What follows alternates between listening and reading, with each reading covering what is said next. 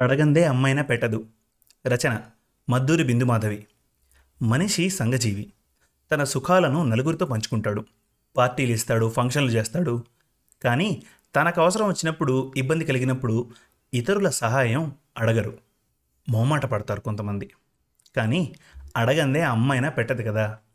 అవసరానికి ఇతరుల సహాయం తీసుకోవడంలో తప్పు లేదని తెలియజేసే ఈ చక్కటి కథను ప్రముఖ రచయిత్రి మద్దూరి బిందుమాధవి గారు రచించారు. ఈ కథ మన తెలుగు కథలు డాట్ కామ్లో ప్రచురింపబడింది. మీకు చదువు వినిపిస్తున్నది మీ మనోజ్. ఇక కథ ప్రారంభిద్దాం. బాల్యమిత్రులను తెలిసి వారితో హాయిగా తనవి తీరా కబుర్లు చెప్పుకొని తిరిగి కారులో ఇంటికి బయలుదేరాడు విష్ణు. నేను పంజాగుట్ట వైపు వెళ్తున్నాను. ఆ వైపు వెళ్ళేవారు ఎవరైనా ఉన్నారా? డ్రాప్ చేయాలా? అన్నాడు మధు. నీ రూట్ అదే కదరా. మధు కారులో వెళ్ళు విష్ణు అన్నాడు రాజేష్. అలా మధు కారులో ఎక్కాడు విష్ణు. మధు రాజేష్కి కజిన్. విష్ణుకి పెద్దగా పరిచయం లేదు. అందుకే కారులో పక్కపక్కనే కూర్చున్నా పెద్దగా మాటలు లేవు వారిద్దరి మధ్య. మధు ఎవరితోనో ఫోన్లో కబుర్లు చెప్తూ గట్టిగా నవ్వుతున్నాడు. విష్ణుకి హఠాత్తుగా డ్రైవర్ ఎందుకో మసక మసగ్గా కనిపిస్తున్నాడు. కళ్ళద్దాలకి నూనె జీడు అంటినట్టుంది. ఇందాక మనోహర్ మిర్చి బజ్జీ చేత్తో భుజం మీద తట్టబోయి కళ్ళజోడు మీద చెయ్యేశాడు అనుకుంటూ జోబులో రుమాలు తీసి తుడుద్దామనే ప్రయత్నం చేశాడు. చెయ్యి జేబులోకి సరిగ్గా వెళ్ళట్లేదు. ఓహో డోసు కొంచెం ఎక్కువైనట్టుంది అనుకుంటూ మళ్ళీ ప్రయత్నించాడు. ఈలోపు కారుకి ఎవరో అడ్డం వచ్చారని డ్రైవర్ సడన్ బ్రేక్ వేశాడు. ఆ అడ్డం వచ్చిన మనిషి ఆడో మగో స్పష్టంగా కనిపించడం లేదు విష్ణుకి. ఏమైంది నాకు? అనుకుంటూ ఉండగా ఛాతీలో నొప్పిగా ఉంది అని అనిపించింది. మీ ఇల్లు ఈసందే కదా సార్? అన్నారు మధు డ్రైవర్ ఒకేసారి. విష్ణుని దింపేసి వాళ్ళిద్దరూ వెళ్ళిపోయారు. ఇంట్లోకెళ్ళి భార్యతో నాకేదో తేడాగా ఉందోయ్ అన్నాడు. ఆ రోజు ఆదివారం డ్రైవర్ రాడు. భర్త వాలకం చూసిన లక్ష్మి తనకి కలిగిన ఆదుర్ద మొహంలో కనపడనీయలేదు. భర్త విష్ణు పైకి గంభీరంగా కనిపించే పిరికి మనిషి. తను కంగారు పడ్డట్టు కనిపిస్తే అతను మరింత కంగారు పడచ్చు అని మనసులోనే అణిచేసుకొని "ఆ, ఏముండదులేండి అసిడిటీ అయ్యుండొచ్చు. చిన్న పామునైనా పెద్ద కర్రతో కొట్టాలి అని మా నాన్న అంటుండేవాడు. అందుకే చీకటి పడేలోపు ఒకసారి హాస్పిటల్కి వెళ్ళొచ్చేద్దాం. అని చెప్పులేసుకొని ఇంట్లో ఉన్న పదివేలు పర్సులో వేసుకొని కార్ తనే డ్రైవ్ చేసుకుంటూ హాస్పిటల్కి బయలుదేరింది. లక్ష్మి తలుపు లాగిన చప్పుడు గట్టిగా వినిపించి పక్క ఫ్లాట్లో ఉండే శంకరం గారు బయటకొచ్చారు. విష్ణు వాళ్ళు బయటకెళ్ళడం చూసి ఆదివారం బయట పని మీద వెళ్తున్నారులే అని అనుకున్నాడు. లక్ష్మి చూపించిన ఇన్సూరెన్స్ కార్డ్ ఇతర డాక్యుమెంట్స్ అన్నీ పరిశీలించి తెలిసిన డాక్టర్ పేరు చెప్పడంతో లాంఛనాలన్నీ నిమిషాల్లోనే పూర్తి చేసి ఇబ్బంది పెట్టకుండా వెంటనే అడ్మిట్ చేసుకున్నారు. విష్ణు అడ్మిషన్ పూర్తయి బెడ్ కేటాయించారు.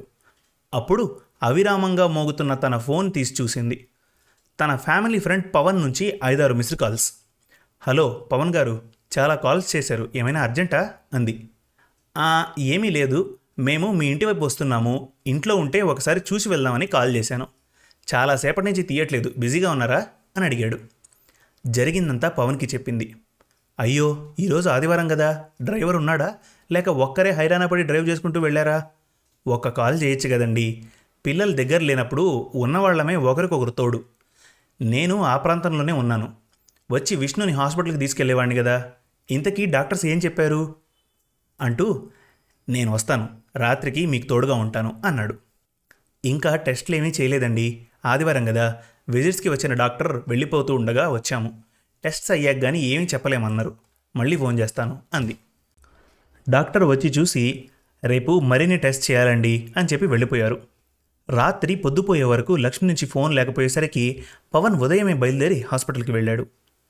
డాక్టర్ వచ్చి యాంజియో చేసి పక్కనే ఉన్న లక్ష్మికి వీడియో చూపించి తన అనుమతితో వెంటనే స్టంట్ వేశారు. పవన్ వచ్చేసరికి ఆ కార్యక్రమం నడుస్తోంది. రాత్రంతా ఆదుర్దాతో గడిపిన లక్ష్మి మొహంలో అలసట బాగా తెలుస్తుంది. పవన్ని చూసి అప్పటిదాకా ఊగబట్టుకున్న కంగారు గట్లు తెంచుకొని ఒక్కసారిగా కన్నీటి రూపంలో బయటపడింది. ఊరుకోండి లక్ష్మి గారు ధైర్యంగా ఉండండి. సరైన టైంకి ఆయన్ని తీసుకొచ్చారు. వైద్యం జరిగింది. ఇంకా స్థిమితపడండి. బ్రేక్ఫాస్ట్ చేశారా? ఇదిగో ఇందిర మీకోసం టిఫిన్ చేసి పంపించింది. తినండి అని బాక్స్ చేతికి అందించాడు. నిన్న ఆయన పరిస్థితి చూసి నిజంగా చాలా భయమేసిందండి. ఎవరికైనా ఫోన్ చేయాలని సహాయం అడగాలని తోచలేదు. ఏమీ గుర్తు కూడా రాలేదు. పక్కింటి వాళ్ళకు కూడా చెప్పలేదు. పాల ప్యాకెట్స్ బయటే ఉండుంటాయి అంది. అదేనండి అందరం చేసే పొరపాటు. ఆ సమయంలో ఏమీ తోచదు. చిన్న విషయం కూడా గుర్తుకురాదు. మీరు ఇడ్లీ తింటూ ఉండండి మీకు ఒక తమాషా కథ చెప్తాను. మహాభారతంలో పాండవులని మాయాజూదంలో ఓడించి కట్టుబట్టలతో అడవికి పంపించినప్పుడు నువ్వు అక్కడే ఉండి కూడా అది మాయాజోదమని కౌరవులు ఒక పథకం ప్రకారం పాండవులని మోసం చేస్తున్నారని చెప్పి ధర్మరాజుని నువ్వు ఎందుకు నివారించలేదు? అని కృష్ణుడిని ఉద్ధవుడు ప్రశ్నించాడట. ధర్మరాజు కౌరవులతో జూదం ఆడాలనుకున్నప్పుడు కానీ ఆ పందానికి ఒప్పుకున్నప్పుడు కానీ నన్ను సంప్రదించలేదు. నా సలహా కావాలని కూడా కోరలేదు. అందువల్ల నేను కలగజేసుకోలేదు అని కృష్ణుడు సమాధానం ఇచ్చాడట. మరి అదే సభలో వస్త్రాపహరణంతో ద్రౌపదిని అవమానిస్తున్నప్పుడు ఆవిడకి చీరలిచ్చి ఎందుకు రక్షించావు అని మళ్ళీ ఉద్ధవుడు అడిగిన ప్రశ్నకి ద్రౌపది ఆర్తితో నా సహాయం అర్థించింది. నేను తప్ప తనను ఎవరూ రక్షించలేరు అని త్రికరణ శుద్ధిగా నమ్మింది. అందుకే అడిగిన వారికి సహాయం చేయటం నన్ను కోరని వారి విషయంలో కలుగు చేసుకోకపోవటం నా పద్ధతి అని శ్రీకృష్ణుడు సమాధానం ఇచ్చాడట. ఈ కథ ఒకప్పుడు మీరే మాకు చెప్పారు గుర్తుందా? అన్నాడు. అలా ఒక్క మాట చెప్పి సహాయం అడిగి ఉంటే మీ పక్కింటి శంకరం గారు తోడొచ్చేవారు. ఇలా మీరు రాత్రంతా కంగారుగా ఒంటరిగా ఉండేవారు కాదు అన్నాడు పవన్. అవునండి తలుపు చప్పుడు విని పాపం ఆయన తొంగి చూశారు కూడా అంది. పోనీలేండి గండం గడిచింది. మిగిలినవన్నీ తేలిగ్గా తీసుకోవచ్చు కానీ ఇక ముందు అవసరం వచ్చినప్పుడు ఇలాంటిది మళ్ళీ రాకూడదని కోరుకుంటున్నాను. మేమున్నామని మర్చిపోకండి. అడగందే అమ్మాయినా పెట్టదని తెలియందే ఎవరం ఏం చేయలేం కదా అన్నాడు పవన్. అవునండి నిజమే. చెప్పకపోవడానికి కంగారు తప్ప మరి ఏ కారణమూ లేదు అంది. శుభం. మరిన్ని మంచి తెలుగు కథల కోసం మన తెలుగు కథలు డాట్ కామ్ విజిట్ చేయండి. Thank you.